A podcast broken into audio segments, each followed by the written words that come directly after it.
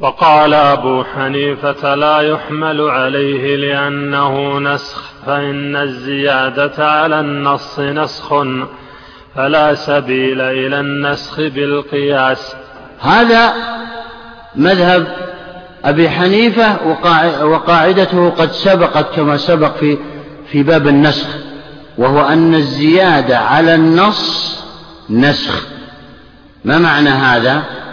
يعني لما أتى هذا النص وهو لا نكاح إلا بولي جاء النص الآخر لا نكاح إلا بولي مرشد في في موضع آخر قاله النبي صلى الله عليه وسلم النص الآخر. فيقول لا نحمل المطلق على المقيد ولا يشترط في الولي الإرشاد حتى لا يشترط الولي أصلا عند الحنفية كما تعلمون. وسبب مقالتهم تلك هذه هذه القاعدة وهو أن كل زيادة تأتي بعد النص الأول لا تعتبر عندهم منسوخة. أو نسخ للأول فلا تعتبر الحكم يعتبرون تعارض. يعتبرون تعارض بين النصين فيتساقطان إذا لا اشتراط للولي. كما تعلمون أن المرأة تزوج نفسها عند عند الحنفية بشروط أن تكون طبعا راشدة وأن تكون كذا وكذا. ليست مطلقة. الحنفية لم يطلقوا هذا الكلام أن أي امرأة وإن كانت سفيهة تزوج نفسها كما يزعم الشافعية والحنابلة والمالكية. هم قللوا من قيمة المذهب الحنفي في هذه الطريقة. الحنفية قالوا بأنها تزوج نفسها ولكنهم اشترطوا في المرأة من, من هي التي تزوج نفسها؟ هل كل امرأة؟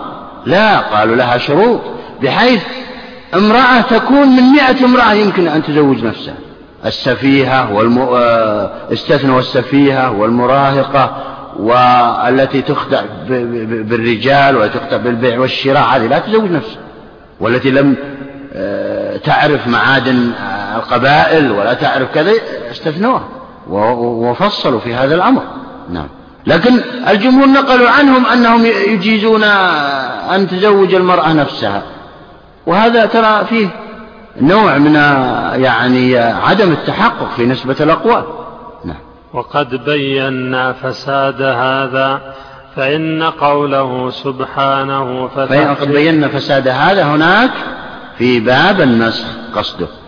يعني الزيادة على النص قولهم الزيادة على النص نسخ هذا غير صحيح نفس القاعدة غير صحيح. نعم يلا شوف وقد بينا فساد هذا فإن قوله سبحانه فتحرير رقبة ليس بنص في جزاء الكافرة بل هو مطلق يعتقد ظهور عمومه مع تجويز الدليل على خصوصه. والتقييد والتقييد صريح في الاشتراط فيجب تقديمه. نعم هو يقصد من هذا أنه لو كان صحيح أن الزيادة على على النص نسخ كما تزعم الحنفية لأبطلنا أكثر الشروط في الشريعة. لأن الشروط من أين أتت؟ شروط النكاح شروط الطلاق شروط الصحيح يعني شروط البيع شروط الصلاة شروط أي شروط. من أين أتت؟ أصلا أتت من أن الشارع ينطق بنص في القرآن. مثلا. فيأتي الرسول صلى الله عليه وسلم ويأتي ب بمعنى هذا هذه الآية بزيادة شرط أو صفة. لذلك أخذ الجمهور من هذه الأمور من عموم هذه الأمور ووضعوها شروطا. وإلا كانت الشريعة مطلقة. يجوز أي شيء في أي شيء. وهذا لم يقله أحد في الشريعة. يقول إن نعيد. يقول إن إن لو مشينا على طريقة الحنفية من أن الزيادة على النص نسخ لبطلت أكثر الشروط في الشريعة. لأن الشروط أصلا ثبتت عن طريق زيادات على نصوص سابقة وردت مجملة وردت مجملة.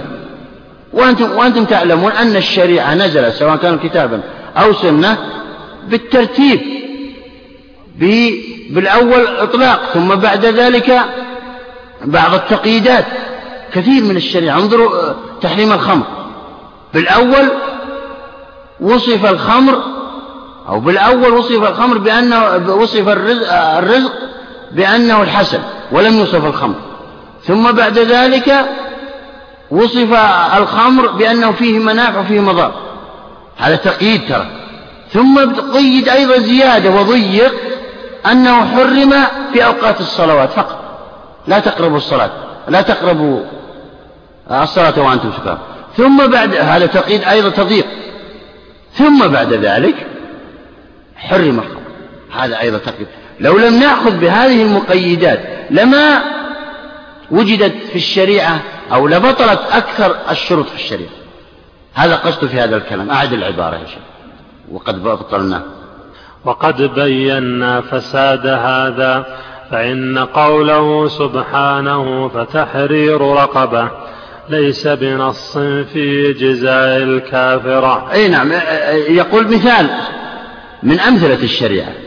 لما قال الشارع فتحرير رقبة هل معنى ذلك أيها الحنفية لما أتت آية أخرى فتحرير رقبة مؤمنة؟ هل معنى ذلك ألا نأخذ بذلك الشرط ونعتق الكافرة؟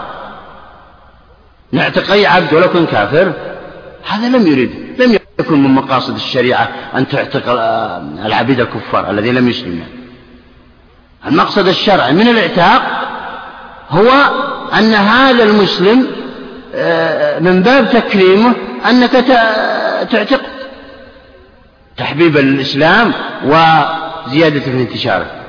هذا هو المقصد الشرعي من الإعتاق وليس أن يعتق الكفار. يذهب ويلحق بقومه. إذا كان حرا ذهب ويلحق بقومه فهل يعني يترتب على كلامكم ألا نأخذ بتلك الصفة؟ مع أن الآية, الآية, الآية الأولى لم تصف الرقبة بالإيمان وإنما أطلقت فهل معنى أن الإيمان لا نأخذ بها؟ آه، استنادا إلى قاعدتكم وهي أن الزيادة على النص نسخ؟ هذا غير صحيح نعم. بل هو مطلق يعتقد ظهور عمومه مع تجويز الدليل على خصوصه والتقييد صريح في الاشتراط فيجب تقديمه. نعم. يعني صريح في الاشتراط. التقييد هو يا جماعة المخصصات العامة والخاصة والمقيدات هذه هي التي ترجع إليها جميع الشروط في الشريعة شروط الشريعة كلها. قاعدة معروفة لا نجد أي شيء شروط الآن الطهارة لها شروط. أحكام الحيض والنفاس والاستحاضة وسلس البول وغيره ممن يدخل في هذا الباب لها شروط. أحكام التيمم المسح على الخفين غيره الصلاة وغيرها والجنائز و... وتتبع أبواب الفقه كله. الشروط ما أتت إلا من المخصصات والمقيدات. فإذا نفينا هذا إذا إذا نعمل بالمطلقات والعام كله بدون تقييدات وبدون مخصصات. نعم. القسم الثاني أن يتحد الحكم ويختلف السبب. هناك اتحد الحكم وهو موضوع المسألة واتحد أيضا السبب. والمسألة في اشتراط إيش؟ الولي في النكاح. فاتحد الحكم وهو باب الولي من مسائل النكاح هل يشترط أو لا يشترط واتحد السبب أن المراد هل يشترط في هذا أن يكون مرشدا أو لا الولي في هذا الولي أن يكون مرشدا أو لا. إذن اتحد الحكم والسبب هناك موضوع المسألة واحد. نعم. أما هنا في هذا القسم الثاني فاتحد الحكم وهو موضوع المسألة ولكن اختلف السبب. نعم. أن القسم الثاني أن يتحد الحكم ويختلف السبب. كالعتق في كفارة الظهار والقتل قي قيد قي والقتل والقتل قيد الرقبة في كفارة القتل بالإيمان وأطلقها في الظهار. نعم. سبب الاعتاق في الظهار سبب الاعتاق هنا هو الظهار سبب الاعتاق هو الظهار. وسبب الاعتاق في القتل العمد العدوان هو هو هذا وهو قتل العمد العدوان. إذا اختلف السبب. لكن اتحد الحكم وهو إيش؟ وهو الاعتاق. نفس الاعتاق. فالظهار أتى به الشارع وأمر بالإعتاق بدون تقييد. أما في القتل فلا بد من أن تكون الرقبة مؤمنة وهو العبد يعني الذي تعتقه. نعم. أعد العبارة القسم الثاني أن يتحد الحكم ويختلف السبب. كالعتق في كفارة الظهار والقتل قيد الرقبة في كفارة القتل بالإيمان وأطلقها في الظهار. نعم أطلقها. فهل نحمل المطلق على المقيد؟ يعني هل نشترط في كفارة الظهار الإيمان مثل كفارة القتل؟ هل نشترط في الرقبة التي تريد أن تعتقها في كفارة الظهار؟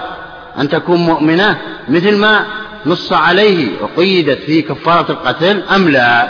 اختلف العلماء في هذه المسألة.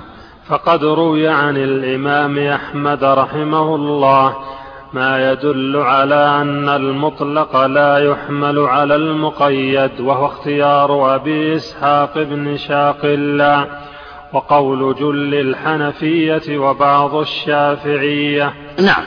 هنا الحنفية مشوا على قاعدته وهو أن إيه؟ الزيادة على النص نسخ لذلك تجدون الحنفية فيهم دقة. صحيح أن أخطأوا في بعض القواعد ولكنهم في دقة في أنهم يمشون على قواعدهم لذلك آه، ما أخذوا بالزيادة هنا. وقالوا بأن بأنه يجوز اعتق الرقبة الكافرة حتى أنهم قالوا فيه مصلحة اعتاقه. وهو أنه يحبب أو فيه تحبيب الإسلام عسى أن يدخل هو ويقنع قبيلته أو قومه ويدخلون فيه فيه مصلحة. وإن كانت في بعض البعد لكن فيه مصلحة. المهم لكن المشكلة رواية عن الحنفية عن الحنابلة عن الإمام أحمد وابن شاق الله هنا. هم الذين ما مشوا على قاعدة. فقالوا يجوز في الظهار أن تعتق رقبة كافرة. لا يحمل المطلق على المقيد يعني قصدهم من هذا. هذا أثر. وفي القتل العمد العدوان لا يجوز إلا رقبة مؤمنة. هذا قصدهم أنه لا يحمل المطلق على المقيد. ومعهم بعض الشافعي وأنكر الشافعية هذا الكلام. بعضهم أنكر قال لا لا ليس من مذهبنا وليس من قاعدتنا ألا نحمل هنا المطلق على المقيد. نعم. واختار وجل جل الحنفية يعني مع ما معنى جل؟ أكثرهم يعني؟ لا. هو لو قال لماذا لا يقول أكثر الحنفية؟ يعني يقول. يعني الرؤوس فيهم. رؤوسهم يعني. لا كثير بعض. يمكن بعض. جل بعض المصنفين يأتي بها ولا يأتي بأكثر ولا بعض لكن جل أغلب أكثر يعني اللي عليها المعتمد في تحقيق المذهب يعني. اللي عليها المعتمد في تحقيق ويقولون كلمة جل في لسان العرب تكلم عنها ابن منظور يقول جل قريب من الإجماع. يعني لو قال أكثر مثلا هم عشرة الأكثر ستة يسمى أكثر أليس كذلك؟ لكن يقصدون تسعة الآن مثلا. لو الحنفية عشرة مثلا. في هذا العصر عشرة. أه الأكثر يعبر بالأكثر إذا كانوا ستة. يعبر بالأكثر. أما إذا كانوا خمسة فهم نصف لكن يقصدون بجل هو ما يقرب من الإجماع. قريب من الإجماع لكنهم يمكن شذ واحد أو أثناء أو إثنان أو نحو من ذلك فلم يجرأوا على قول الإجماع نعم. قال نعم واختار القاضي. ومن شاق الله هذا معروف عند الحنابلة بخروجه ترى عن بعض عن بعض قواعد الحنبلية يعني لأنه ولو خصص برسالة هذا هو ك أنا أعتبره كابن خويز من داد عند المالكية جريء على بعض القواعد في مذهبه يعني. نعم. واختار القاضي حمل المطلق على المقيد وهو قول المالكية. القاضي أبو يعلى الحنبلي اختار هنا حمل المطلق على المقيد بمعنى يشترط في أي رقبة في العبد أو أمة التي تعتق يشترط فيها الإيمان. نظرا لأنه وصفها في في موضع بهذا بهذه الصفة. نعم. واختار القاضي حمل المطلق على المقيد وهو قول المالكية وبعض الشافعية. وأغلب الشافعية وليس بعضهم. نعم.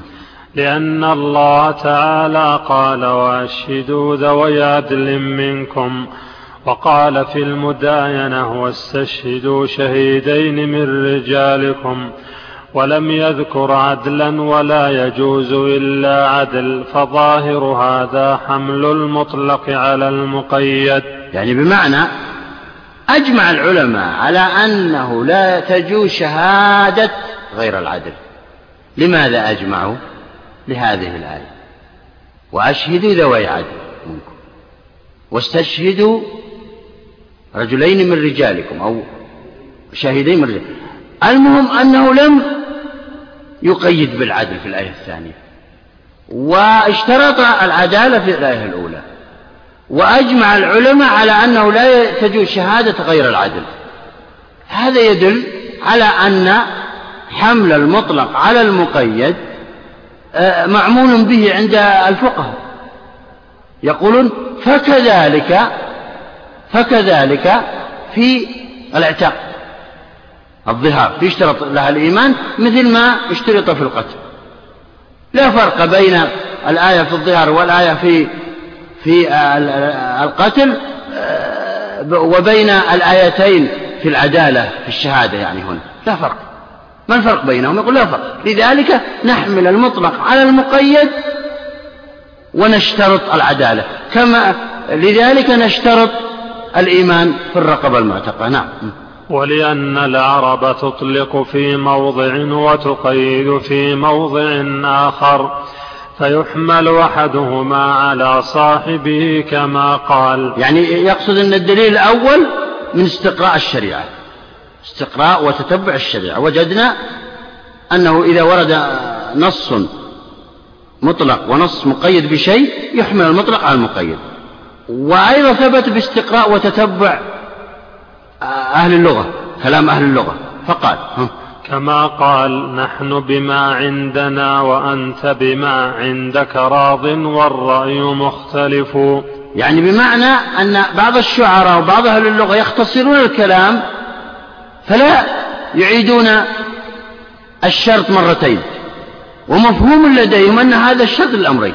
أين هنا المطلق وأين المقيد؟ اقرأ الشطر الأول. كما قال نحن بما عندنا وأنت بما عندك راض والرأي مختلف. وصف أنت بما عندك راض.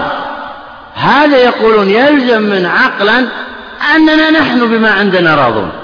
اقرأ البيت. نحن بما عندنا وأنت بما نحن بما عندنا التقدير راضون. وأنت بما عندك راض لكن البيت ما ذكر الأولى اختصارا للعلم به. للعلم به. يقول هذا كلام العرب هذا اللي نفهمه. والكتاب والسنة نزل بلغة العرب. ما يختلف عنهم. نعم. كما قال نحن بما عندنا وأنت بما عندك راض والرأي مختلف. يعني كل واحد راض برأيه. نعم. وقال آخر وما أدري إذا يممت أرضا أريد الخير أيهما يليني. الخير الذي أنا أبتغيه أم الشر الذي هو يبتغيني ما معنى هذا؟ الخير والشر المقصود به. أيهما يليني الخير أو الشر؟ ومع ذلك عبر بكلمة عامة أيهما؟ نعم يلا شوف وقال أبو الخطاب يبنى عليه من جهة القياس. نعم أبو الخطاب خالف شيخ أبا يعلى هنا لكنه مخالفة لفظية وليست معنوية. قال نعم وقال أبو الخطاب يبنى عليه من جهة القياس لأن تقييد المطلق كتخصيص العموم وذلك جائز بالقياس الخاص على ما مر. نعم. يقول نشترط في الرقبة المعتقة الإيمان في الرقبة في الظهار الإيمان قياسا على اشتراطنا لها في القتل. بالقياس ثبت بالقياس هذا ولم يثبت عن طريق اللفظ. آه إذن الخلاف لفظي آه فأجمع أبو يعلى مع أبي الخطاب مع جمهور العلماء على اشتراط إيش؟ أن تكون الرقبة مؤمنة. لكن أبو يعلى قال هذا عن طريق دلالة اللفظ وهو المطلق. حمل المطلق على المقيد وأبو الخطاب حمل عن طريق القياس ليس عن طريق دلالة اللفظ. نعم. وقال أبو الخطاب يبنى عليه من جهة القياس لأن تقييد المطلق تخصيص العموم وذلك جائز بالقياس الخاص على ما مر. يعني كان يقول كما يجوز تخصيص العام بالقياس فكذلك يجوز تقييد المطلق بالقياس لا فرق. نعم. فإن كان ثم مقيدان بقيدين مختلفين ومطلق ألحق بأشبههما به وأقربهما إليه. يعني بمعنى وجد مقيدين وجد مقيدان لشيء معين واشتبه الأمر أيهما نقيد فيه؟ فإننا نقيد بما فيه شبه أكثر شبه فيه وهو يسمى قياس أو لا لا لا قياس الشبه أو غلبة الأشباه. يعني مثلا لو قال السيد لعبده أكرم رجلا ثم قال بعد ذلك بلحظة أكرم رجلا طويلا ثم قال بلحظة أكرم رجلا عالما. أي المقيدات التي ينبغي للعبد أن ينفذها أو يقيد المطلق على المقيد. أشبه الأصلح للأمة. ال ال ال ال ال ال الذي ينبغي أن يتصف به أي إنسان يقول أنا أرجح أن يكون عالما. فأكرم الرجل العالم. وهكذا.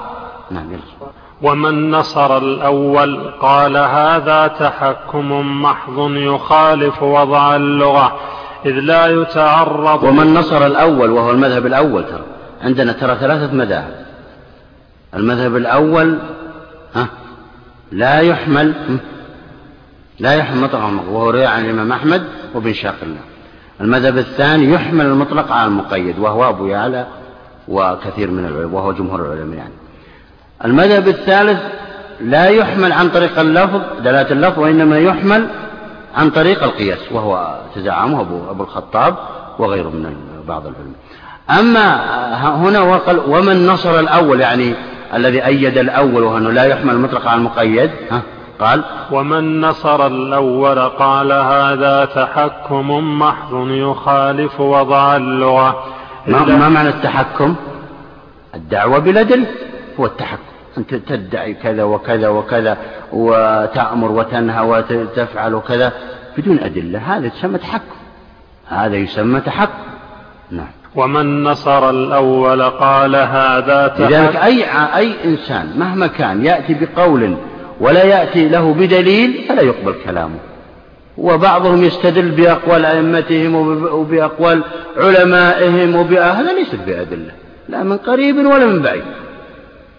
أن تقول يجوز فيها كذا بدليل قول ابن تيمية أو بدليل قول الإمام أحمد أو بدليل قول الشافعي أو بدليل هذا غير صحيح. لا من قريب ولا من بعيد والآن أراها منتشرة الآن. وهذا م... هذه مشكلة. التعصبات للأئمة أو للعلماء. هذا يؤدي إلى. يؤدي إلى مصائب كبرى. انظروا ما الذي الآن يفعله الشيعة. ترى أولها تعصبات لأئمتهم. هذا كل ما في الأمر. نمت شيئا فشيئا حتى صارت كما يزعمون النجف أشرف بقعة في العالم يقولون نصا أشرف بقعة في العالم يعني راح راحت مكة والمدينة مع هذا يؤدي إلى هذا ترى. أنتم قد تقللون من قيمة أنا أرى بعض في بعض المجتمعات وفي بعض المحاضرات وكذا أراهم يتعصبون لبعض ما انتشر الآن من الأسماء.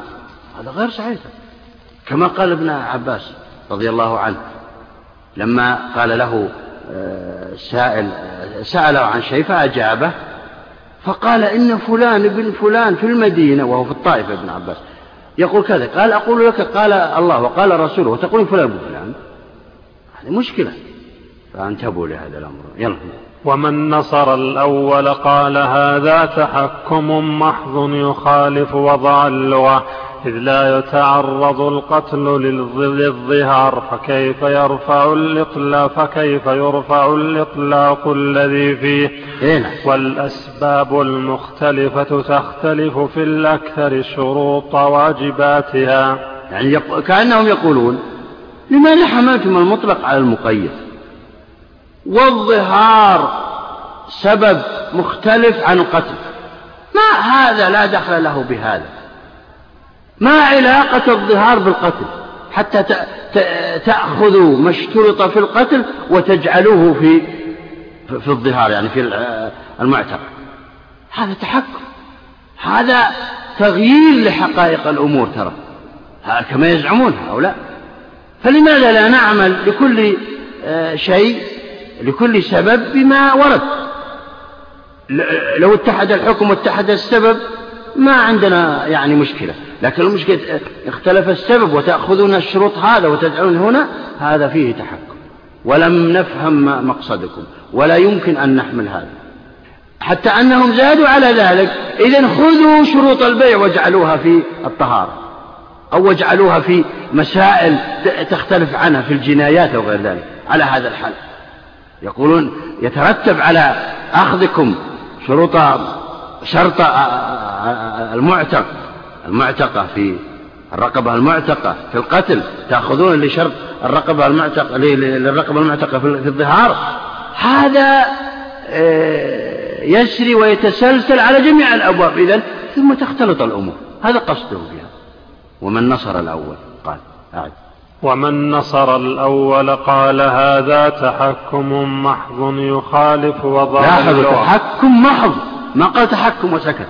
معناه أنهم قالوا ذلك بغضب واستفزاز منهم. كيف هذا؟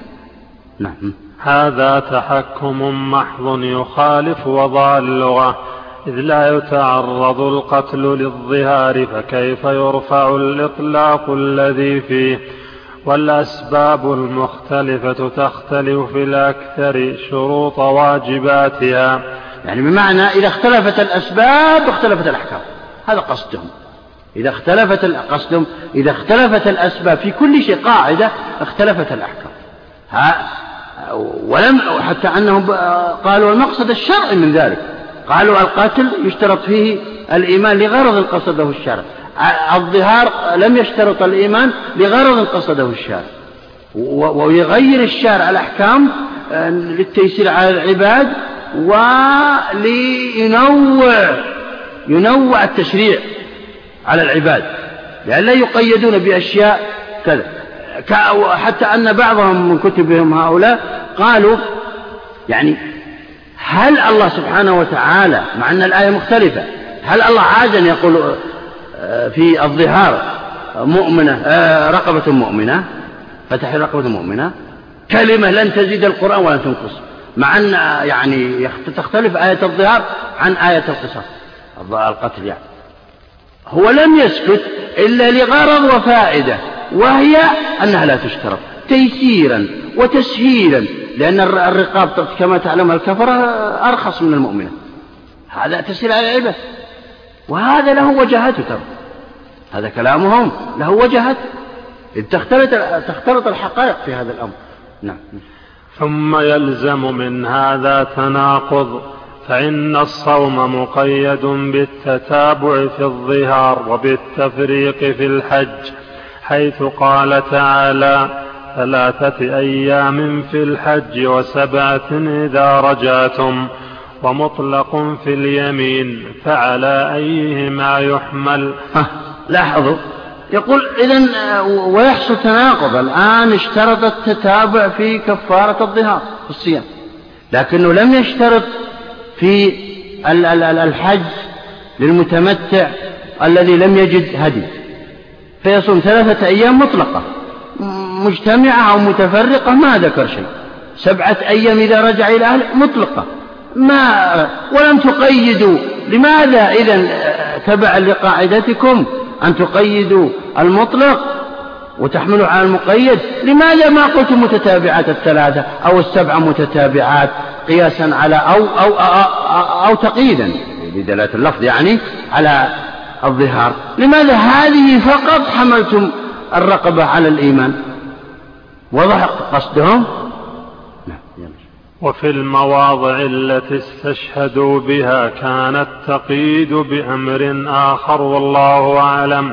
يعني بمعنى أن أن أبا يعلى ذكر الدليل كأنهم من نصر الأول يردون على دليل أبي يعلى وهو أنه واستشهدوا شهيدين من رجالكم وكذلك الآية الأولى آه وأشهدوا ذوي عدل.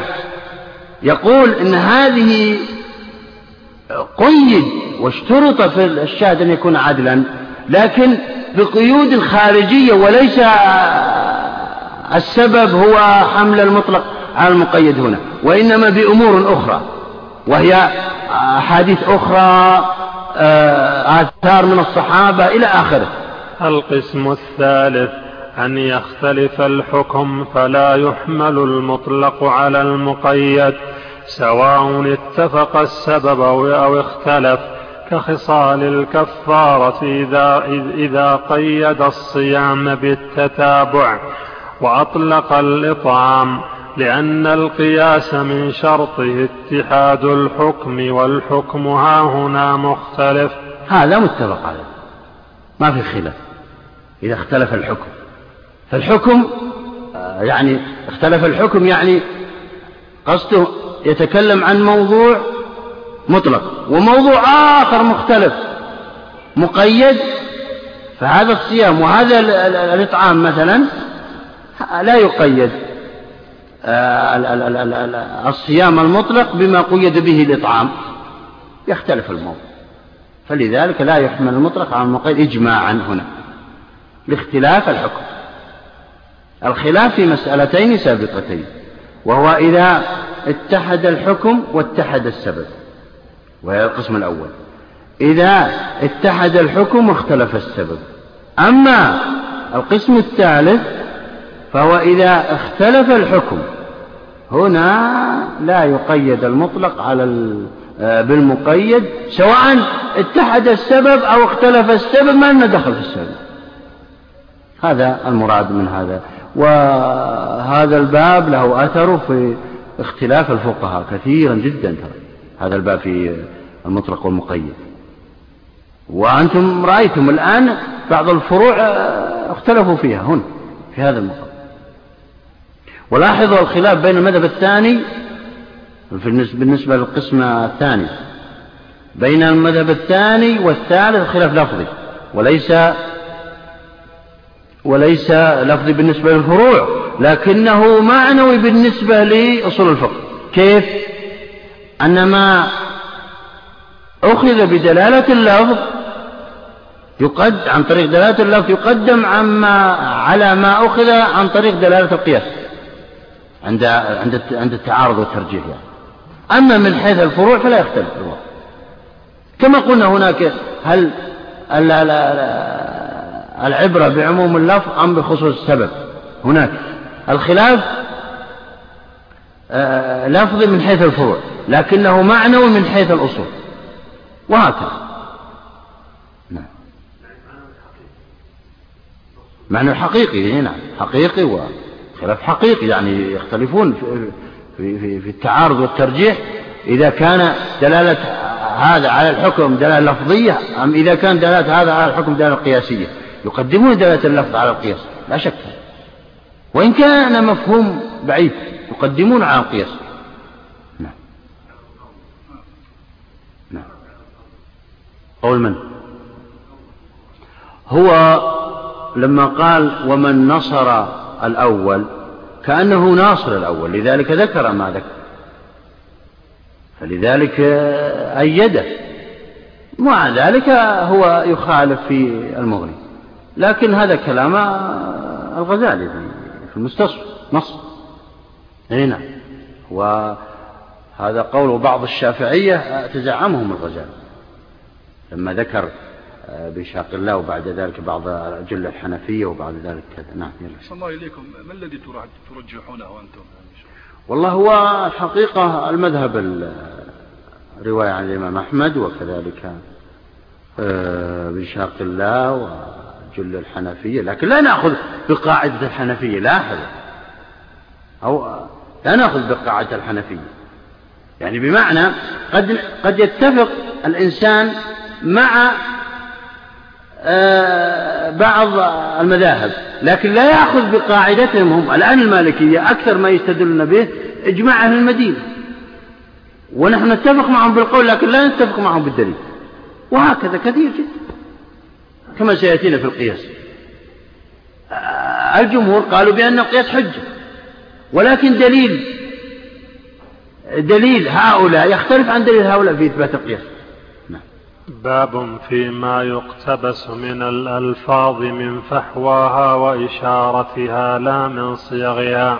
هذا باب المنطوق والمفهوم يعبر عنه الجمهور بالمنطوق والمفهوم ولكن المصنف عبر بما عبر به الغزالي في المستصفى ولكن الجمهور يعبر بالمنطوق والمفهوم. هؤلاء الجمهور. أما الحنفية فعبروا عن هذا الباب بعبارة النص وإشارة النص ودلالة النص ودلالة الاقتضاء. اقتضاء النص يعني. دلالة اقتضاء النص. أربع أقسام عندهم. عبروا عنها وإلا هم متفقين مع الجمهور في هذا ترى الحنفية. لا وبعضهم يزعم بأن الحنفي يخالفون الجمهور في هذا. أبدا. هم متفقون مع الجمهور لكن التسميات تختلف. ففي كتب الجمهور وهم الشافعية والمالكية وكثير من الحنابلة يعبرون بالمنطوق والمفهوم. أما عند الحنفية فهم يعبرون بعبارة النص وإشارة النص ودلالة النص ودلالة القدر وسنأتي إن شاء الله نذكر هذا القسم عند هؤلاء وهؤلاء. أما الغزالي فقد ذكر هذه هذه التسمية إشارة منه لأن هذه التسمية أرجح. والخلاف طبعا لفظي لا مشاحة في الاصطلاح. يلا ها؟ خلاص؟ إذا نقف على هذه النقطة. بسم الله الحمد لله والصلاة والسلام على رسول الله. آه، اختلف العلماء في مسألة حمل المطلق على المقيد ولبيان تحرير محل النزاع توضيحه في هذا قسم العلماء هذا الأمر إلى ثلاثة أقسام. القسم الأول إذا اتحد الحكم واتحد السبب. فإن عند كثير من العلماء يحمل المطلق على المقيد. مثل هذا المثال اقرأ المثال. نعم. أليس الموضوع واحد؟ الفرع الفقهي أليس هو واحد بمعنى أن المسألة مسألة في النكاح والموضوع الجزئي أيضا واحد وهو اشتراط الولي اشتراط الولي في النكاح. فالنص الأول اشترط الولي لكن لم يصفه ولم يقيده بشيء. أما النص الثاني فاشترطه ووصفه بأنه مرشد. فهل نقيد الأول المطلق بما ذكر في النص الثاني فنقول يشترط في الولي أن يكون مرشدا مع أن النص الأول لم يرد فيه هذا هذا الوصف.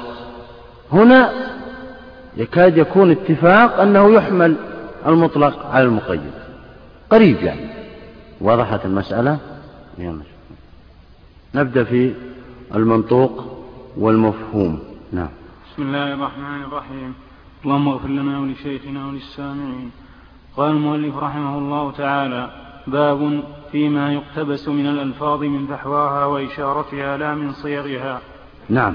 فيما يقتبس من الألفاظ.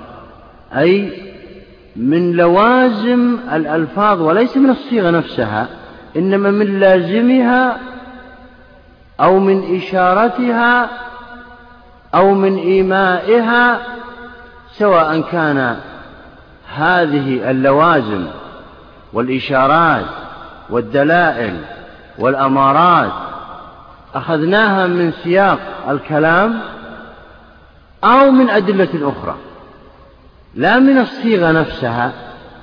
فما سبق من العموم الأمر الأوامر والنواهي والعموم والخصوص والمطلق والمقيد هذا من الصيغة نفسها. كما سبق في المثال في المطلق والمقيد. أخذنا من كلمة مرشد التقييد من الصيغة نفسها. لكن هنا لا.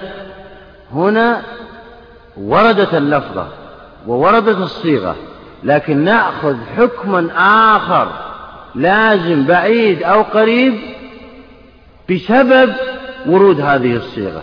لا بنفس اللفظة وبنفس الصيغة. فقال وهذا قسمه إلى خمسة أقسام. وهي خمسة أضرب. الأول يسمى اقتضاء وهو ما يكون من ضرورة اللفظ وليس بمنطوق به. نعم. اقتضاء النص يسمى. اقتضاء النص. وهو أن يرد نص لو أجريناه على ظاهره لما صح. ولكن النص يقتضي تقدير شيء زائد لصحة لتصحيح النص وموافقته إما للعقل وإما للشرع.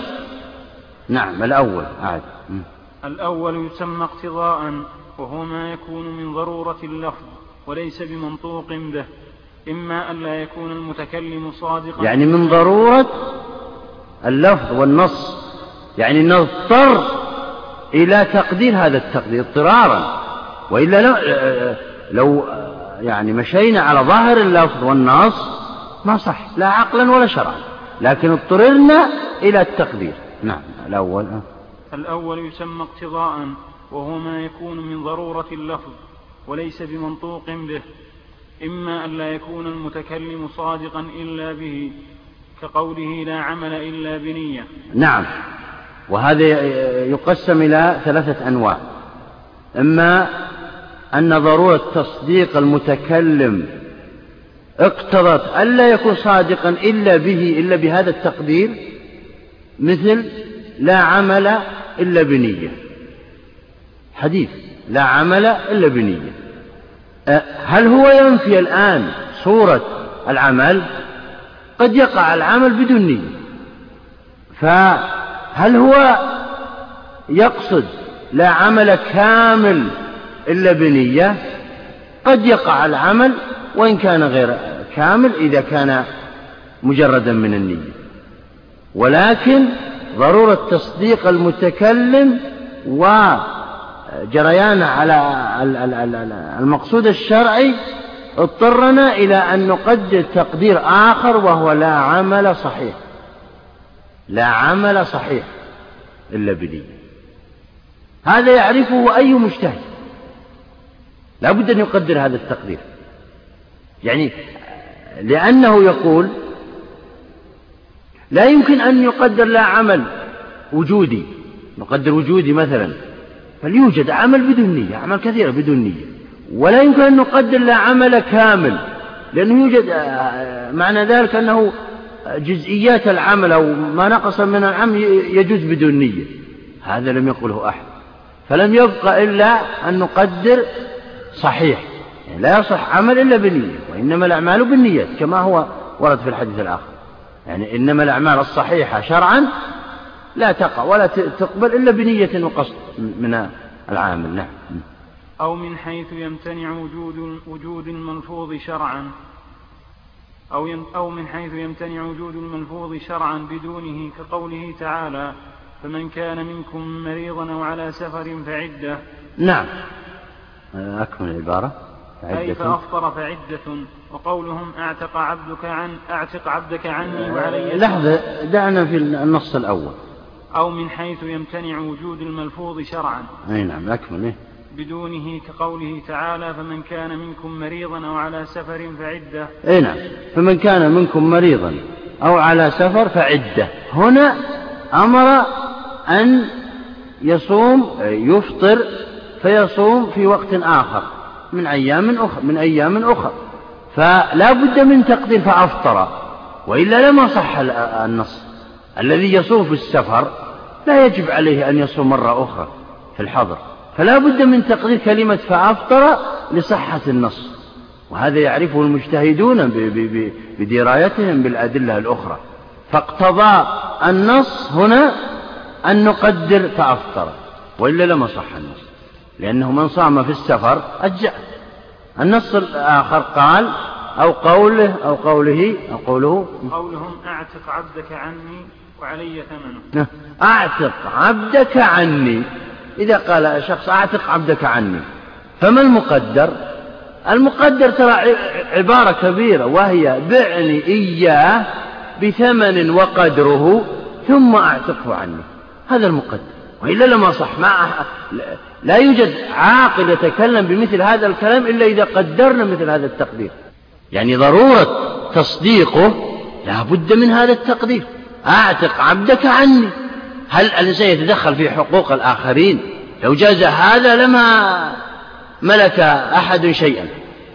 فالتقدير بعني إياه بثمن وقدره كذا فإذا قبلت فأعتقه عني. جملة, جملة تعادل العبارة الأولى يعني. وهنا كثر الأمثلة ليبين أن أحيانا يقدر تقدر كلمة واحدة وأحيانا كلمات وأحيانا جمل كثيرة. وهذا لتصديق ولبيان أو لتصديق النص وتطبيقه على الواقع وهذا يعرفه المجتهدون في هذه التقديرات. لم يقدروا شيئا إلا بأدلة. فالدليل الأول لما قال فأفطر ما هو الدليل؟ التلازم.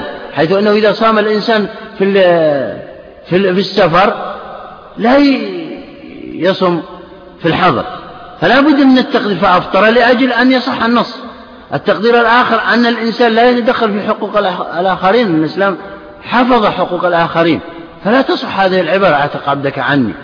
أو تصدق بألف ريال عني؟ أو كذا وكذا. هذه ليست عبارة من عاقل إلا إذا أوجدنا عبارات تصحح هذه هذا الأمر أو هذا النهي أو نحو من ذلك. كذلك لا عمل إلا بنية. ما قدر هذا المقدر وهو المجتهد أنه لا عمل صحيح إلا بعد السبر والتقسيم وهو أنه لا يمكن أن أن التقدير إما أن يكون لا عمل وجودي واقع يعني أو لا عمل كامل أو لا عمل صحيح. هذه ثلاثة أقسام لا رابع لها. فقدر فقا فأما الأول فلا يصح أن نقدره لأن يوجد عمل بدون نية أعمال كثيرة بدون نية ولا تجزئ الثاني لا يمكن أن يصح. لماذا؟ لأنه لا يمكن أن يجزي أي عمل ولو كان جزئيا آه، بدون نية. فلم يبقى إلا الأخير. فهذا التقدير أيضا الذي اقتضاه النص لابد من دليل ليس كل أحد آه، يستطيع أن يقدر ثم يبني عليه أحكام. هذا غير صحيح. بعضهم الآن يقدر في في الآيات أو في الأحاديث محذوف وهو لم يبلغ درجة الاجتهاد عكس الحقائق. وأفتى بغير علم. وفسر القرآن أو السنة بغير ما تقتضيها اللغة. وهكذا. تجدون أصحاب الأهواء يقدرون ضمائر ويقدرون إشارات ويقدرون بعض العبارات بين الآيات وبين الأحاديث لأجل أن يصححوا هذا النص ليقووا ما مالوا إليه. هذا لا يقبل منه لا يعتد بهذا إلا من مجتهد معتبر بين المسلمين يقدر بأدلة أيضا. نعم يلا. أو من حيث يمتنع وجوده عقلا بدونه كقوله تعالى حرمت عليكم أمهاتكم. يتضمن إضمار الوطء ويقتضيه. نعم. حرمت عليكم أمهاتكم. يعني بمعنى أن التقدير اقتضاه العقل السليم هنا في دلالة العقل. حرمت عليكم أمهاتكم. من هو ما هو المحرم هنا؟ اقتضى العقل أن يكون الوطء فقط. لا يحرم النظر أو التقبيل أو اللمس إنما المحرم هو الوطء اقتضى اقتضاه العقل السليم. فمن قال غير ذلك أن كل هذه الأمور تحرم فهذا لأن النص الآن حرمت عليكم أمهاتكم. هذا جمع جمع منكر أضيف إلى معرفة معناه جميع جزئيات وما يخص هذه الأمة كذا يعم كما سبق من صيغ العموم. لكن جاءنا المقدر هذا قال ضرورة يجب أن نقدر الوطء المقصود في هذه المحرم وليس كل شيء. حرمت عليكم حرمت عليك هذه الدار أيضا. إذا قال حرمت عليك هذه الدار ما معناه معناه دخولها فقط. أما لمسها ومشاهدتها غير, غير محرم وهكذا. نعم. ويجوز أن يلقب هذا بالإضمار. بالإضمار. يعني بعضهم عبر يعني بعض الكتب الأصول وغيرها عبروا بالإضمار وليس بالاقتضاء.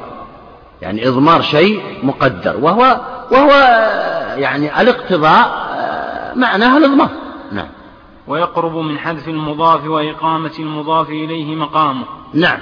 كذلك يقرب يعني يجوز أن نسميه أن أن أن هناك مضاف قد حذف وجعل المضاف إليه مقام المضاف. مثل حرمت عليكم أمهاتكم حرمت عليكم وط أمهاتكم. فحذف الوط المضاف وأحل المضاف إليه محله لا عمل صحيح إلا بنية. حذف صحيح وأحل عمل مكانه وهكذا يعني. ممكن أن نسمي بهذا الاسم. ولكن لا يحذف, لا يحذف أحد شيئا ولا يضيف شيئا ولا يقدر إلا إذا بلغ درجة الاجتهاد عند وكان اجتهاده معتبرا. وإلا, وإلا لكان هذا بابا يدخل معه أكثر أصحاب الأهواء ومن أراد قلب الحقائق في الشريعة. نعم. الضرب الثاني فهم التعليل من إضافة الحكم إلى الوصف المناسب كقوله تعالى نعم. فهم التعليل؟ ها؟ فهم التعليل من إضافة الحكم إلى الوصف المناسب نعم. كقوله تعالى والسارق والسارقة فاقطعوا أيديهما. نعم. هنا لما قال والسارق والسارقة فاقطعوا علة القطع ما هي؟ هي السرقة. إذا أومأ هذا يسمى بالإيماء والتنبيه نبهنا على علة الحكم. الحكم هو القطع لكن ما هي العلة والسبب؟ هي السرقة وإن لم ينص على الوصف إنما ذكر الشخص الذي يقطع فهذا يدل على السرقة على أنه معلل به. ونص على أن الحكم إذا ورد بعد الفاء وقبله وصف أن هذا الوصف يكون علة لهذا الحكم. قاعدة معروفة في كل آية وفي كل حديث. نعم. كقوله تعالى والسارق والسارقة فاقطعوا أيديهما يفهم منه كون السرقة علة وليس بمنطوق به. ولكن ليس بمنطوق به. ما قال ما وصف. قال الذي يسرق كذا فاقطعوا. إنما ذكر أفرادا معينين وأمر بقطعهم بقطع أيديهم وهذا يدل على أن العلة هي السرقة وهذا كل شخص يعرفه. نعم. ولكن يسبق إلى الفهم من فحوى الكلام. وكذا قوله تعالى إن الأبرار لفي نعيم أي لبرهم. وإن الفجار لفي جحيم أي لفجورهم. أي نعم. يعرفه كل مدقق في اللغة. إذا قال إن الفجار لفي جحيم معناه أنها نظرا لفجورهم. إن الناجحين لهم جائزة. معناه لأجل نجاحهم لا لطولهم ولا لقصرهم ولا لغير ذلك من الأمور. فالوصف مذكور ولكن التعبير به ما عبر به بأنه آه، من أجل أنهم نجحوا أعطوهم أو نحو من ذلك. ما ذكر هذا ولكن نأخذه من أوصاف قد نبه عليها الحكم ذكر قال وليس بمنطوق به يعني مقصوده وليس بمنطوق بكونه علة بكونه علة نعم. وليس بمنطوق بكونه علة لأنه إنما جعل الاستئذان من أجل البصر. هذا منطق به. أو كونه علة منطق به. إنها ليست بنجس إنها من الطوافين عليكم الطواف هذا منطق به. لكن هنا لا ما ينطق فلذلك نبهنا هذا الحكم وهذه الصيغة على وصف يجب أن يعبر به المجتهد. هو يأتي من الفاظ من الفاظ المجتهد. نعم. وهذا قد يسمى إيماء وإشارة وفحوى قد يسمى إش... نعم. يسمى إشارة إلى العلة أو إشارة إلى المقدر وهو الوصف و... وإيماء إليه وتنبيه عليه نبهنا. نعم. وهذا وفحوى الكلام. نعم يلا.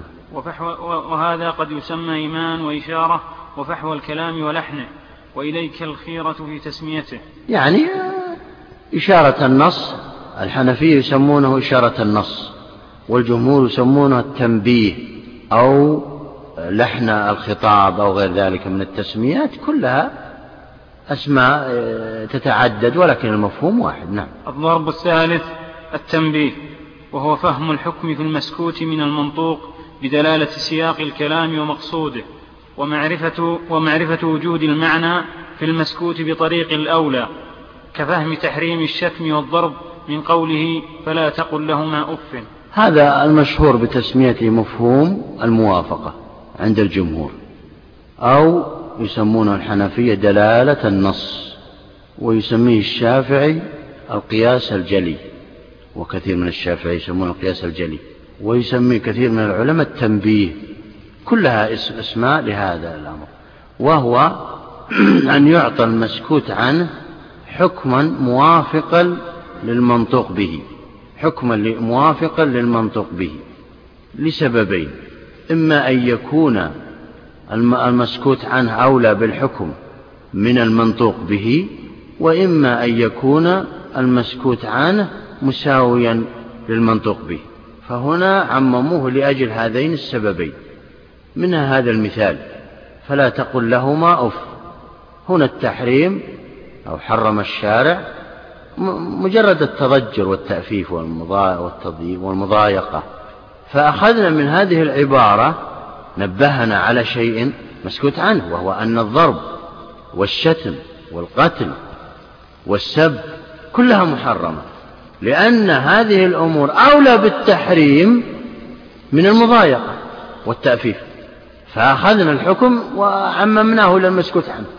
كذلك حرم الشارع إحراق مال اليتيم. أو أكل مال اليتيم. فقالوا إن إحراقه مثل أكله. فحمموه. وهكذا. ولا بد من معرفتنا المعنى في الأدنى ومعرفة وجوده في الأعلى. فلولا معرفتنا أن الآية سيقت للتعظيم للوالدين لما فهمنا منع القتل. إذ قد يقول السلطان إذا أمر بق... إذا أمر بقتل لحظة. فلو؟ إذ قد يقول السلطان لا أعد العبارة كلها. فلولا معرفتنا. فلولا معرفتنا أن الآية سيقت لتعظيم للتعظيم للوالدين نعم. لما فهمنا منع القتل. يعني بمعنى أن, أن أننا هذا آه، لما ألحقنا المسكوت عنه بالمنطوق به لم نلحقه هكذا. إنما فهمنا من الآية أن المقصود هو تعظيم الوالدين وتبجيلهما لما قدماه من الخدمات لنا لأي إنسان. ف فألحقنا المسكوت عنه به لأجل هذا. وإلا لو آه، قد يوجد أمثلة يؤمر بالضرب أو بالقتل ولكن لا يؤمر بالإهانة. مثل هذا المثال الذي ذكره. قال فلولا معرفتنا أن الآية سيقت للتعظيم للوالدين لما فهمنا منع القتل إذ قد يقول السلطان إذا أمر بقتل ملك لمنازعته له في ملكه اقتله ولا تقل له أف. أي نعم. ويسمى مفهوم الموافقة. ويسمى؟ مفهوم الموافقة. نعم. هو اللفظ. نعم. هنا يقول آه، المراد من الآيات الواردة في هذا فلا تقل له لهما أف وما ورد ما بعدهما قبلها تعظيم الوالدين. فلذلك حرم أي شيء فيه إهانة لهما. أي شيء مهما كان. حتى أن العلماء قالوا لا يجوز الجلوس لا يجوز الجلوس في مكان أرفع من مكانهما.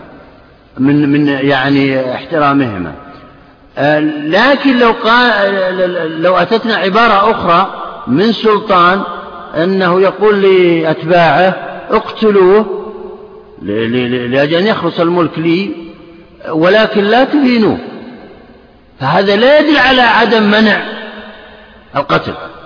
هو أراد إفناءه إزالته عن طريقه. لأنه لا يمكن أن يجتمع سلطانان في في دولة واحدة فإما أنا وإما هو. فقال اقتلوا إذا وجدتموه لكن لا تهينوه أو تذلوه أو أو تحقروه أو نحو من الذي يفعل مع الأعداء. هذا إكراما له نعم. ويسمى مفهوم الموافقة وفحوى اللفظ واختلف أصحابنا في تسميته قياسا. نعم اختلف. هل يسمى مفهوم الموافقة قياسا أم لا؟ يعني هل دلالة هذا قياس الضرب والشتم والقتل والسب على التأفيف هل يسمى قياسا؟ هل دلالة دلالة قياسية أم دلالة دلالة, دلالة لفظية؟ اختلف العلماء في هذه المسألة وأطالوا فيها. وأطالوا فيها. وللخلاف ثمرة هذا. لأنه عند المجتهدين إذا كانت المسألة دلالة قياسية فإنه يقدم دلالة اللفظ عليه إذا اعترض إذا وقع تعارض. أما إذا كانت دلالة لفظية فإذا اعترض مع شيء آخر دلالة لفظية في نفس الحكم فإنه فإنهما يتساقطان ويرجع إلى الأصل. أما الدلالة القياسية فتؤخر عن دلالة اللفظ. فقال أبو الحسن الجزري وبعض الشافعية هو قياس لأنه إلحاق المسكوت بالمنطوق في الحكم. نعم هؤلاء يقولون إنه هو قياس إن, إن هذا قياس لأننا ألحقناه مثلا آه، لا يجوز الضرب وكذا وكذا إلى آخره قياسا على التخفيف بجامع الإيذاء في كل بل إن الإيذاء في القتل والشتم أعظم من الإيذاء في التأفيف والتضجر. نعم. لأنه إلحاق المسكوت بالمنطوق في الحكم لاجتماعهما في المقتضى وهذا هو القياس. في المقتضى وهو العلة يعني يقصد. وهو الإيذاء. وهو الإيذاء. العلة تسمى مقتضى وتسمى الغرض الذي من أجله شرع الحكم وتسمى الجامع. وهكذا. نعم. وإنما ظهر فيه المعنى فسبق إلى الفهم من غير تأمل فأشبه القياس فيما ظهرت العلة فيه بنص أو غيره. يعني يسمى قياسا جليا. هذا قصدهم. لذلك سماه الشافعي في الرسالة القياس الجلي. هذا ومثل بهذه الأمثلة على أنه قياس. ولكن سماه بعضهم بأنه دلالة لفظ لسهولة توصلنا إلى تحريم الضرب والشتم لأنه أشار أو لأنه ذكر التأفيف. مثل قياس الجوع المفرط على الغضب في المنع من الحكم لكونه يمنع كمال الفكر. أي نعم. قال صلى الله عليه وسلم آه لا تقضي بين اثنين وأنت غضبان. نص. لماذا ما هي العلة؟ هي أن الغضب يجعل الإنسان لا يركز في أدلة الخصمين. فبعضهم جعل العلة قاصرة هنا وهي أنه أنه لا يعادل الغضب شيء آخر. فلذلك لا يقضي وهو غضبان. وبعضهم جعل العلة متعدي وهم الجمهور. قالوا أي شيء يشوش الفكر ولا يجعل القاضي يركز في أدلة الخصمين؟ أي شيء مهما كان يقاس على الغضب كالجوع والعطش والألم وغير ذلك مما والبرد والحر وغير ذلك مما هو مذكور ذكره العلماء. قالوا يقاس على لأنه هذا يجعل الفكر مشوش. وينبغي على القاضي أن يركز لئلا يظلم أحد الخصمين. فهذا بعضهم جعله من دلالة وبعضهم جعله مفهوم الموافقة. أنه ألحق الجوع والعطش والألم مفهوم موافقة معروف.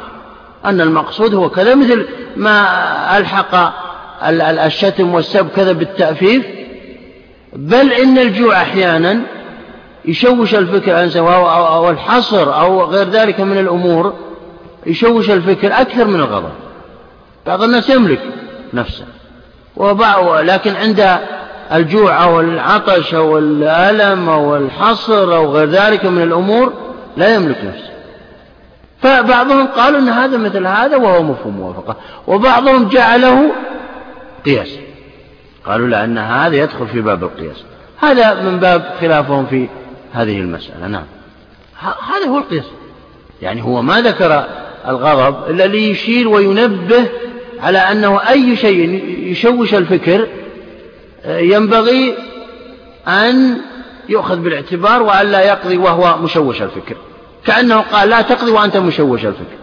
وبعضهم قال لا إن مهما بلغ الجوع والعطش والألم وغير ذلك من الأمور لا يبلغ حدا مثل مبلغ الغضب فالغضب له شأنه الخاص. لذلك يقولون طلاق الغضبان لا يقع.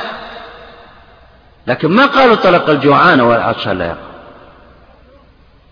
هؤلاء الذين جعلوه علة قاصرة هم قالوا هذا الكلام. لذلك اختلاف العلماء في التعليل أيضا له أثره العظيم في اختلاف الفروع. وقياس الزيت على السمن في حكم النجاسة إذا وقعت فيه في حال جموده أو كونه مائعا.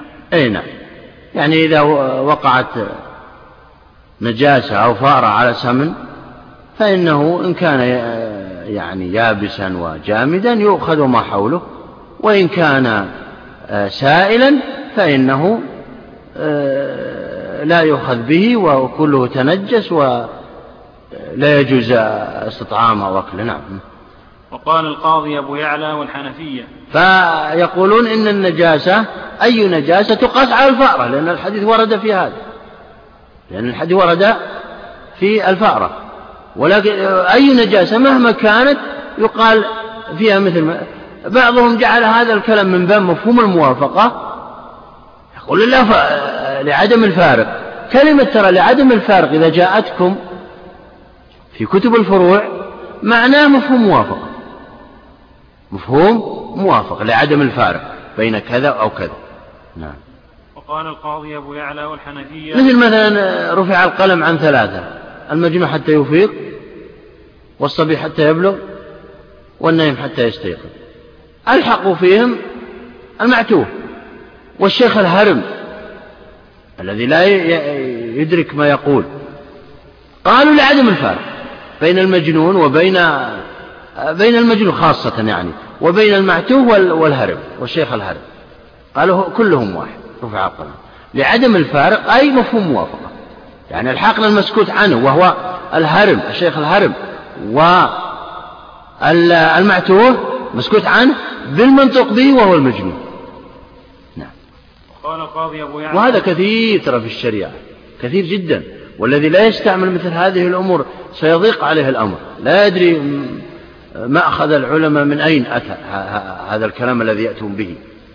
في في كثير من التفريعات والجزئيات نعم.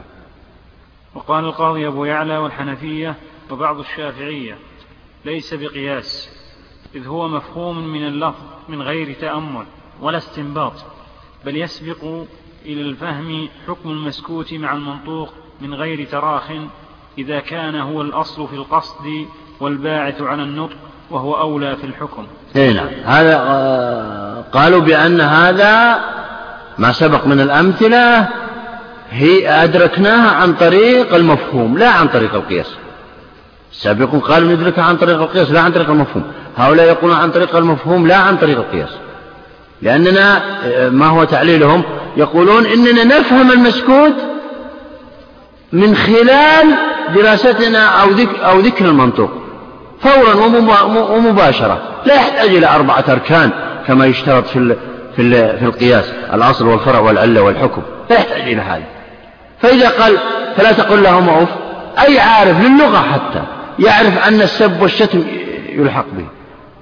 لا يقضي القاضي بين اثنين وهو غضب يعرف أي شخص يقولون يعني أنه يلحق به آه، مشوش الفكر. من أي شيء. فلذلك يقولون إن إن الدلالة هنا سهلة ويسيرة. آه، فتكون من دلالة اللفظ لا من دلالة القياس. القياس يحتاج إلى مشقة وبيان أو تخصيص أن هذا أصلا من بين أصول وأن هذا فرعا من بين فروع وأن هذه علة من بين, من بين عدة أوصاف. يحتاج إلى مشقة. لكن مفهوم الموافقة لا يحتاج. فيقولون نلحقه عن طريق المفهوم. أيسر إذا كان المسكوت عنه. إذا كان المسكوت عنه. أولى بالحكم من المنطق به أو مساويا. له فهذا من المفهوم لا من لا من القياس. يعني من مفهوم الموافقة. نعم. ومن سماه لأن مفهوم الموافقة ينقسم إلى قسمين. مفهوم موافقة أولى ومفهوم موافقة مفهوم موافقة أولى ومفهوم موافقة مساوي. لكن لا لا يمكن أن نقول مفهوم موافقة أدنى لأن الأدنى هو القياس. فالترجع مثلا آه، فلا تقل لهما أف. هذا أدنى نبهنا على أعلى وهو السب والشتم والإنواع أكثر منه في كذا. آه، الغضب نبهنا على أعلى وهو الألم وكذا وكذا والجوع إلى آخره.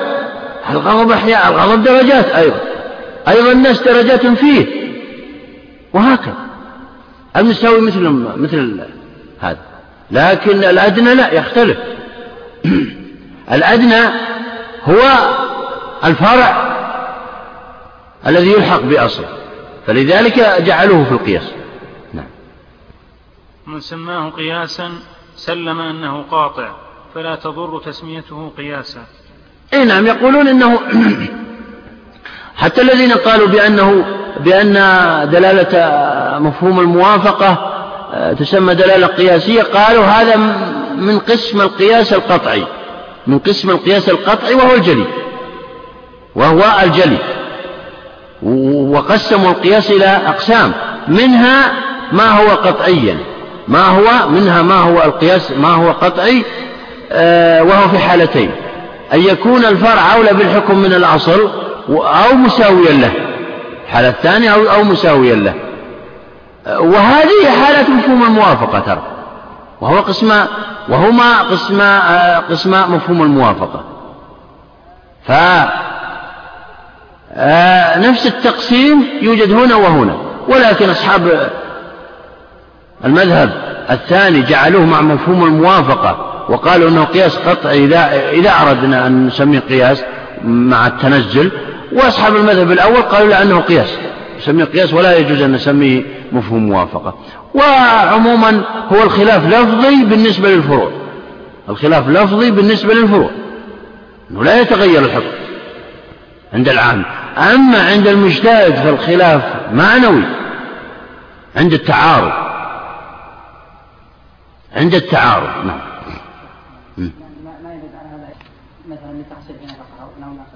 لا شك لا شك. الذي يقف أمام أبيه في أي مكان في المحاكم وغيرها من أعظم المنكرات. ولكن وهذا نسمعه كثيرا والعياذ بالله في هذه الأوقات. سفيه؟ هذه مسألة أخرى. مسألة تدخل في باب الحجر أين نعم. هو الأولى في هذا أن يوضع حكما.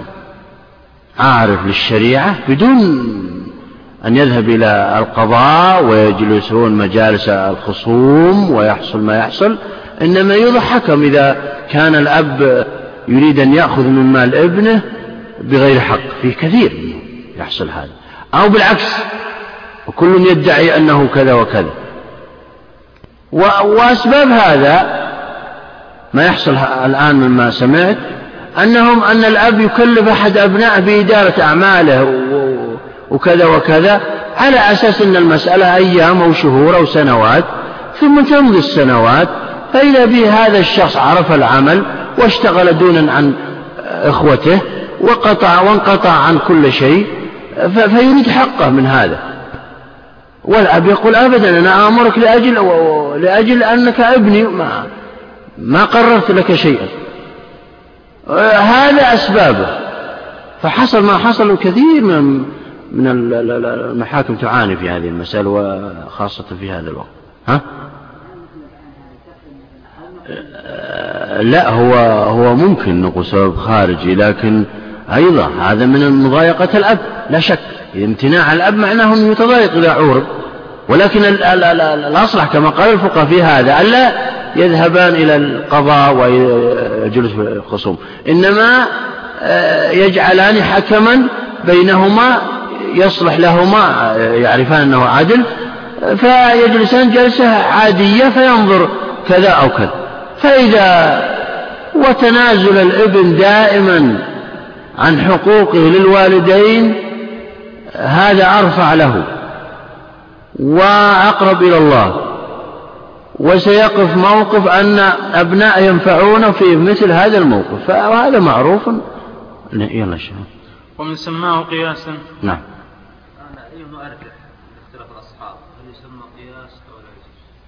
هذه مسألة تحتاج وأنا درستها في كتاب اللي اسمه طرق دلالة الألفاظ على الأحكام. وهذا يعني درستها وهي دلالة لفظ حقيقة دلالة لفظ لأنها لأن يؤخذ المسكوت عنه أخذا سهلا ويسيرا بدون مشقة. والقياس ترى فيه مشقة كثيرة ويحتاج إلى اشتراط أربعة أركان وكل ركن له شروط كثيرة.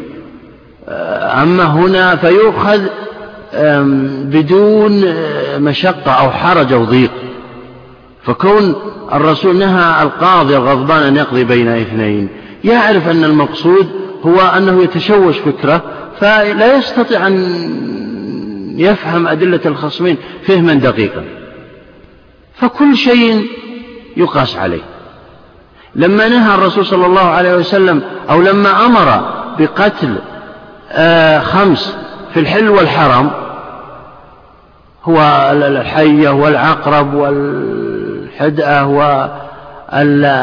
والكلب الأسود والعقور والغراب يبقع وكذا آه، عرف كل إنسان أنه يجوز قتل كل ما يؤذي في الحل والحرم كل ما يؤذي. لأن المقصود هو دفع الأذى عن هذا المكلف ودفع الضرر. فإذا وجد حيوان صغير مثلها يعني تؤذي يجوز قتله في الحل والحرم لا عليك شيء. نعم يلا شيء الآن يسمى قياس لكن على الصحيح أن قياس من خلال دلالة لا لا. لا هم قالوا قياس ليس بدلالة اللفظ أصلا. ليس بدلالة لفظ أصلا إنما يسمونه قياسا لا يخص دلالة الألفاظ. يقولون لوجود العلة فنحن لم نلحق الضرب والشتم إلا بعلة بعلة جامعة وهو وهو الأذى في كله. أو الإيذاء في كله. كذلك هنا. لم نلحق الجوع والكذا والعطش وهذا والألم بالغضب إلا لأجل علة وهي عدم التركيز في أدلة الخصوم. هذا قياس. لكن هؤلاء يقول لا أن هذا ليس بقياس. القياس فيه مشقة وكلفة وضيق ويحتاج إلى أربعة أركان وتعيينها يحتاج إلى دقة في الفهم ودقة في كذا. ليس هذا قياس هذا دلالة لفظ. دلالة لفظ وإنه يفهمها حتى العالم باللغة دون العالم بالشريعة. أما القياس فلا يعلمه إلا عالم بالشريعة. العالم بالشريعة متخصص بالقياس عارف بموارد الشريعة ومصادر الشريعة يعرف آه، آه، آه، ما هو الشيء الذي يصلح أن يكون أصلا وما هو الشيء الذي يصلح أن يكون فرعا وما هو الشيء الذي يصلح أن يكون علة. لأن العلل كثيرة والأصول كثيرة والفروع كثيرة. هذا من قال بأنه بأنه مفهوم موافقة. والأولى أنه مفهوم موافق وليست وليست يعني دلالة نص أو أو أو يسمي بعضهم مفهوم موافق وهم الجمهور. آه، وليس دلالة قياسية نعم. حتى هذا هم أصلا الذي الذين سموه قياسا سموه قياس أولى قياسا قطعيا قياسا جليا. هذه أسماء كلها بمعنى واحد. هم سموها. ذكر المصنف هنا. ومن سماه قياسا سلم أنه قاطع. فلا تضر تسميته قياسا. نعم. وقد يلتحق بهذا يعني كأن المصنف يقول أن الخلاف لفظي وهذا غير صحيح. ليس بلفظي. هو لفظي بالنسبة للفروع وبالنسبة للعوام وبالنسبة للعمل. لفظي لا شك. لا يختلف الحكم. هذا استدل على على هذه الأحكام السابقة بالقياس وهذا استدل بمفهوم الموافقة ودلالة لفظية والأدلة وتخصيصاتها وأنواعها لا تعني العوام ما لهم دخل. أما أما عند المجتهدين فالخلاف معنوي إذا تعارضت دلالة لفظية مع دلالة قياسية فإن نقدم دلالة لفظية نص على هذا. لأنه مهما كان لا نعمل بالقياس إلا إذا عجزنا أن نعمل ألفاظ الشريعة نعم يلا. وقد يلتحق بهذا الفن ما يشبهه من وجه ولا يفيد القطع كقولهم إذا ردت شهادة الفاسق فالكافر أولى لأن الكفر فسق وزيادة فهذا ليس بقاطع إذ لا يبعد أن يقال الفاسق متهم في دينه والكافر يحترز من الكذب لدينه. نعم. هو يقول أن هذا غير متمشي أحيانا في بعض الأمور. نشرح المثال ونبين مرادهم منه. يقول هنا إذا ردت شهادة الفاسق فرد شهادة الكافر أولى. لأن لأن الكافر اتصف بالفسق وزيادة. فمن باب أولى يكون. يكون هذا مفهوم موافقة أولى أو قياس أولى لمن سماه قياس. لكن هذا غير غير يعني ماش على القاعدة. لماذا؟ لأن الفاسق ما فسق إلا لأنه أهان جانبا من جوانب الدين. فلم يؤمن جانبه أن يفسق في أمور أخرى. لذلك ترد شهادته وترد روايته أيضا. الفاسق المسلم يعني يقصد. المسلم الفاسق. أما الكافر فقد يكون عاملا بكتاب بالتوراة أو الإنجيل ولا ولم يعهد عنه من معارفه أنه يكذب في دينه أو يكذب في غير دينه أيضا. فهذا قد يصدق. حتى أن أبو أن أبا بكر الباقلاني في رواية عنه يقول إنني أقبل رواية الكافر المؤتمن في دينه روايته للحديث النبوي. الكافر المؤتمن في دينه ولا أقبل رواية المسلم الفاسق. لاحظ العبارة. لأن المسلم ترى هذا لما فسق في جانب من جوانب الدين اختل الأمان منه.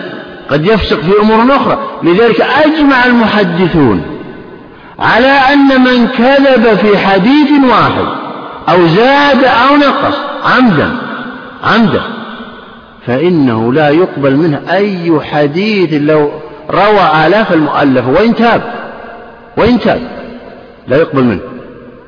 لاحظوا. لماذا؟ لأن هذه الفترة الفسقية كما يسمونها تاب عنها لكن ما الذي يقطع لنا ويعطينا أمان من أنه لا يعيد إليها مرة من المرات؟ ثم يضيعنا في, في, في, في, في هذه الروايات أو في الشهادات الأخرى. كذلك يقولون إذا كانت العوراء لا تجزي في الأضحية فالعمياء هذا مفهوم موافقة يسمونه أو يسمونه إيه؟ أو يسمونه آه، قياس آه، جلي. وهذا غير صحيح ترى المثال هذا. فقال بعض الفقهاء أن العمياء تجزي في الأضحية بينما العوراء لا تجزي. لماذا؟ وعللوا هذا.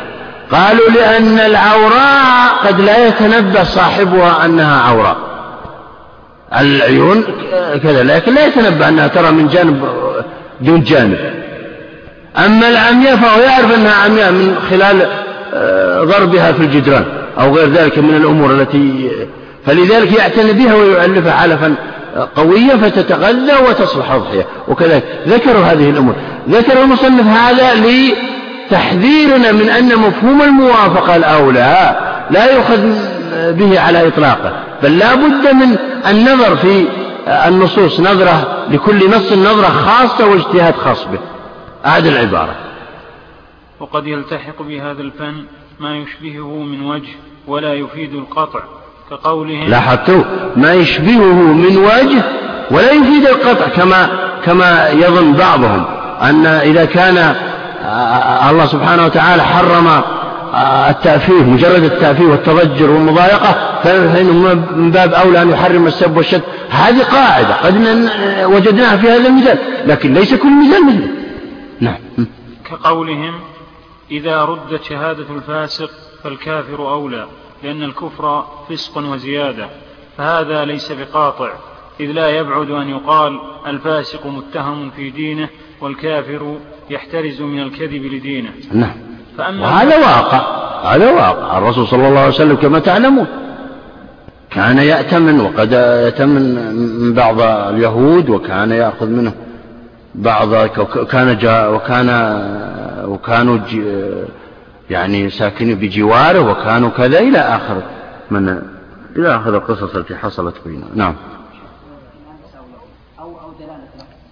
أو دلالة لفظ أو حتى أو مفهوم موافقة.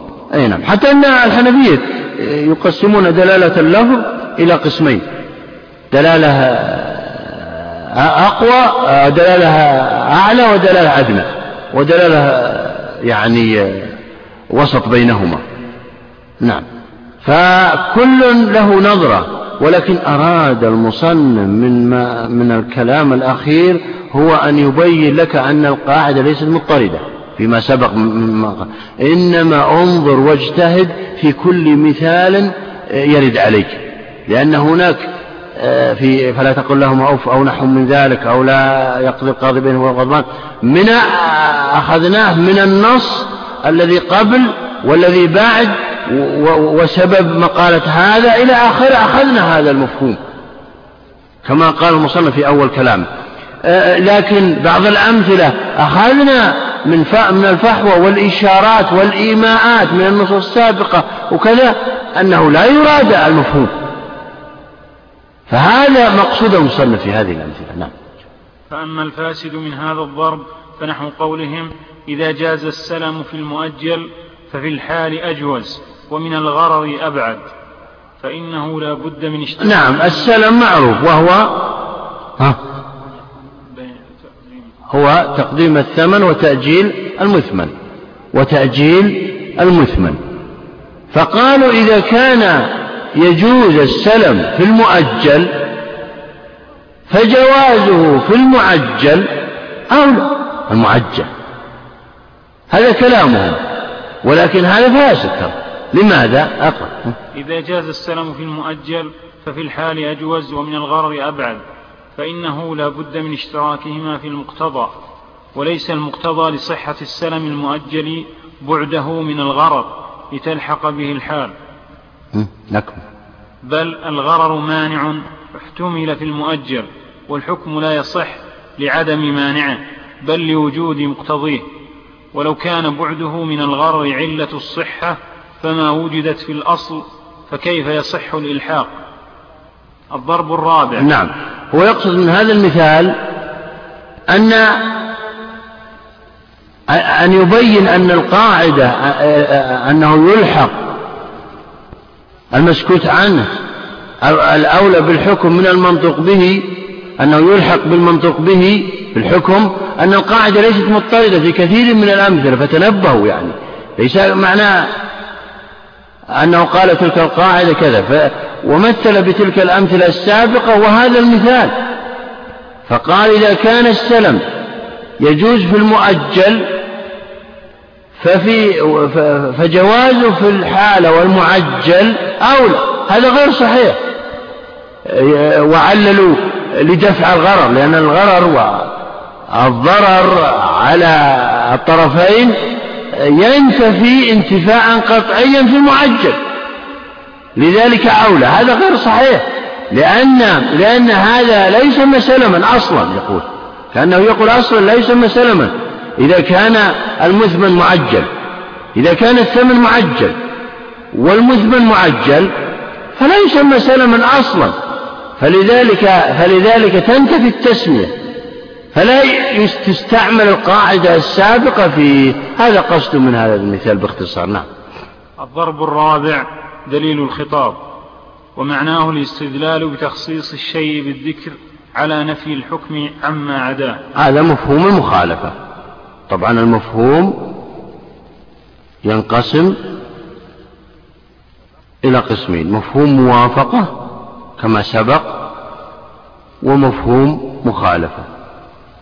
مفهوم المخالفة هو أن يعطى المسكوت عنه حكما مخالفا لحكم المنطق به.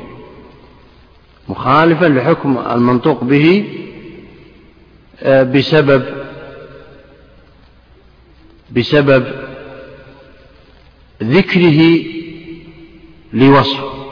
إن ينتفي عما عداه ينتفي عما عداه اقرأ المثال اقرأ آه، ويسمى مفهوم أعد أعد والضرب الرابع دليل الخطاب ومعناه الاستدلال بتخصيص الشيء بالذكر على نفي الحكم عما عداه. أي نعم.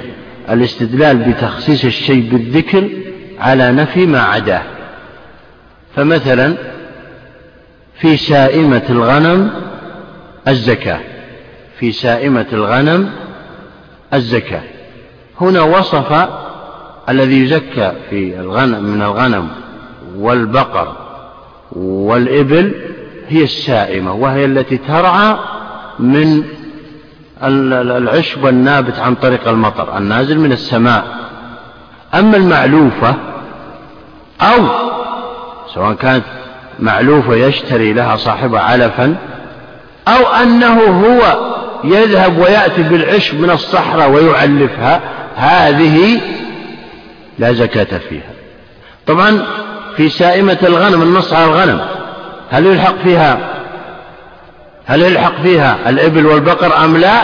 هذا يدخل فيها الخلاف السابق ترى في المفهوم الموافقة فقال بعضهم إن الإبل والبقر كالغنم لعدم الفارق وهو مفهوم موافقة. وقال بعضهم إن ألحقنا الإبل والبقر بالغنم قيام